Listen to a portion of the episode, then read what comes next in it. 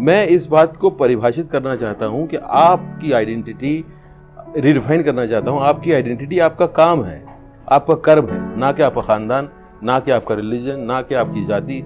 ये जो है एक कहीं ना कहीं आज तक हम उस ट्राइबल फीलिंग को साथ लिए घूम रहे हैं कि मैं, हमारा क्लैन ये है जी। अच्छा अब इस क्लैन के कितने लोग हैं? जितने लोग हैं, उतना पावर है। तो ये, और ये सब ट्राइबल थिंकिंग है, आज तक हम अपने साथ लेके घूम रहे हैं। मेरा काम, मेरी पहचान है। जब मैं शुरू शुरू में इंडस्ट्री में आया था तो लोग बोलते थे कि कभी कोई कुछ कॉन्डरसेंडिंग तरीके से ही बोल सकते थे कि अच्छा आप भी खान हो। मतलब जैसे मैं लाइन में लगा हूँ कोई हाँ नो खान की कि अच्छा ये नवाब फैमिली से हैं अच्छा ये हैं ये फलाना है। तो मुझे ये जितने जो आपको विरासत में मिले हैं चाहे वो आपकी जाति हो चाहे वो आपका धर्म हो चाहे वो आपका ख़ानदान हो चाहे वो आपका सरनेम हो मुझे इन सबसे जो है थोड़ी शिकायत है। शिकायत नहीं है। आ, मैं मैं उस तरह से जाना नहीं जाना चाहता मेरी आइडेंटिटी मेरा पास नहीं है। मेरी आइडेंटिटी मेरा कर्म है। मैं जो काम कर रहा हूँ उससे मुझे पहचाना जाए। चाहे आप फिर उसमें मेरा नाम भी हटा दीजिए इरफान। मेरा कुछ भी नाम रख दीजिए आप। चलेगा मुझे।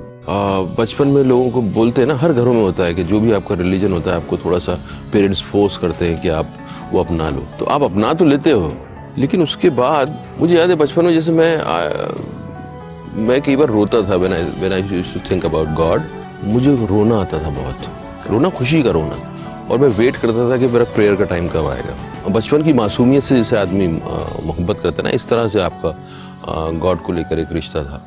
एंड देन स्लोली वो ख़त्म हो गया। देन यू नो फिर मेरा और बाकी प्रैक्टिसेस के ऊपर बहुत ज़्यादा यू नो मेरा मन नहीं किया कभी कि मतलब जो कहा गया है उसे कर लो तो हो जाता है you know it's like a सौदेबाजी कि आप ये कर लोगे तो आपको इतना मिल जाएगा। आप ये कर लोगे तो इतना मिल जाएगा। दैट समहाउ यू नो उससे मुझे ना थोड़ा दिक्कत होने लगी। इसी तरह से बहुत सारी चीज़ें हैं जो तो कन्वेंशन के हिसाब से मैं चल नहीं पाया कभी एक्चुअली एन एस डी एक ऐसी जगह जहाँ हमारा जन्म हुआ, एक तरह से। क्योंकि मुझे लगता है कि जयपुर में जो मेरा बचपना गुजरा, वो एक मैं एक इंक्यूबेशन पीरियड में था। एन एस डी में पहली बार क्योंकि वहाँ समझ में आने लगा आपको कि एक इंसान जो है वो कितने इन्फ्लुएंसेस से बना होता है। तब तक हमें अंदाज़ा ही नहीं था कि आपको खुद को ऑब्जेक्टिवली देखना क्या होता है। आप खुद अपने आप में एक सब्जेक्ट हो। जब आप अपने आप को स्टडी करने लगते हो, जब आप अपने आप को डाइसेक्ट करने लगते हो, जब अपने आप के बारे में सोच विचार करना शुरू करते हो, तब आपका जन्म होता है। वो आपका बर्थ होता है।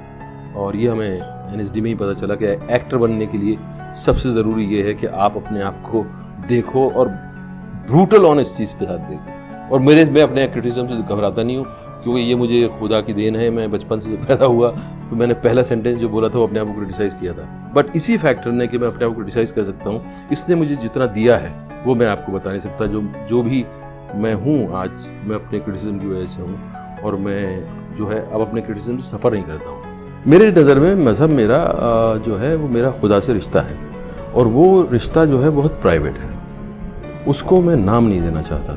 उसको मैं, वो इतना प्राइवेट है कि उसको उसी के सामने, उसी, उन्हीं लोगों के सामने आप डिस्कस कर सकते हो, जो कि खुदा की तलाश में तड़प रहे हैं, जिनमें एक तड़प है, जिनमें एक तलाश की जद्दोजहद है अंदर, कि किसी तरह से उसको एक्सपीरियंस करें हम किस किस तरह से एक्सपीरियंस करें।